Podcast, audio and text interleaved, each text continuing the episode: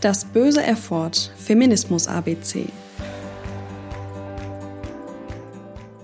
Cis oder Cisgender ist eine Person, deren Geschlechtsidentität mit dem bei der Geburt zugewiesenen Geschlecht übereinstimmt. Ich bin zum Beispiel eine Cis-Frau, weil ich als Mädchen geboren wurde, beziehungsweise mir dieses Geschlecht aufgrund meiner körperlichen Merkmale zugewiesen wurde und ich mich aber nach wie vor selbst als Frau identifiziere. In der feministischen Community werden CIS-Menschen häufig als besonders privilegierte Menschen charakterisiert, da sie mit weniger Diskriminierung zu kämpfen haben als beispielsweise transsexuelle Menschen.